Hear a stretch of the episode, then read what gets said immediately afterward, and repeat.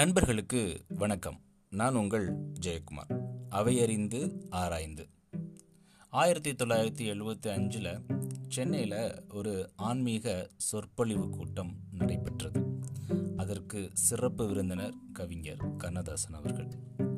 அந்த காலத்தில் கவிஞர் அவர்களுடைய சொல்ல கேட்கணும் அப்படின்னு ஒரு கூட்டம் கூடும். அன்னைக்கும் அப்படி தான் அரங்கம் நிறைஞ்சிருந்தது. கவிஞர் பேச ஆரம்பிக்கிறாரு அங்கே கைத்தட்டு மின்ன பிளக்குது.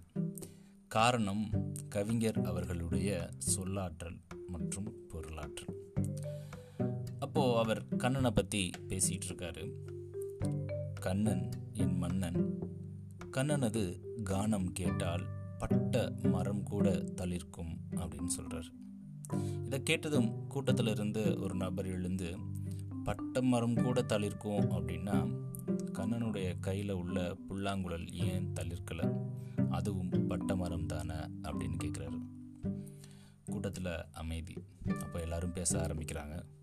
கவிஞரையே ஒருத்தர் மடக்கிட்டாரு அப்படின்னா அவர் எவ்வளோ பெரிய ஆளாக இருப்பார் அப்படின்னு. கவிஞர் அவர்கள் ரொம்ப பொறுமையாக நிதானமாக தன்னுடைய பதிலை தெரிவிக்க ஆரம்பிக்கிறாரு. கண்ணனுடைய கானம் கேட்டால் பட்டமரம் கூட தளிர்க்கும். ஆமாம் கண்ணனுடைய பார்வை பட்டா அந்த பொருளுக்கோ இல்லை அந்த விஷயத்துக்கு மறுபிறவி அப்படின்றது கிடையவே கிடையாது. ஆனால் இந்த புல்லாங்குழல் பட்டுக்கிட்டே இருக்கு. அப்போது இந்த புல்லாங்குழலுக்கு மறுபிறவி அப்படின்றது கிடையாது. நேரடியாக விமோச்சனம் தான் அதனால தான் இந்த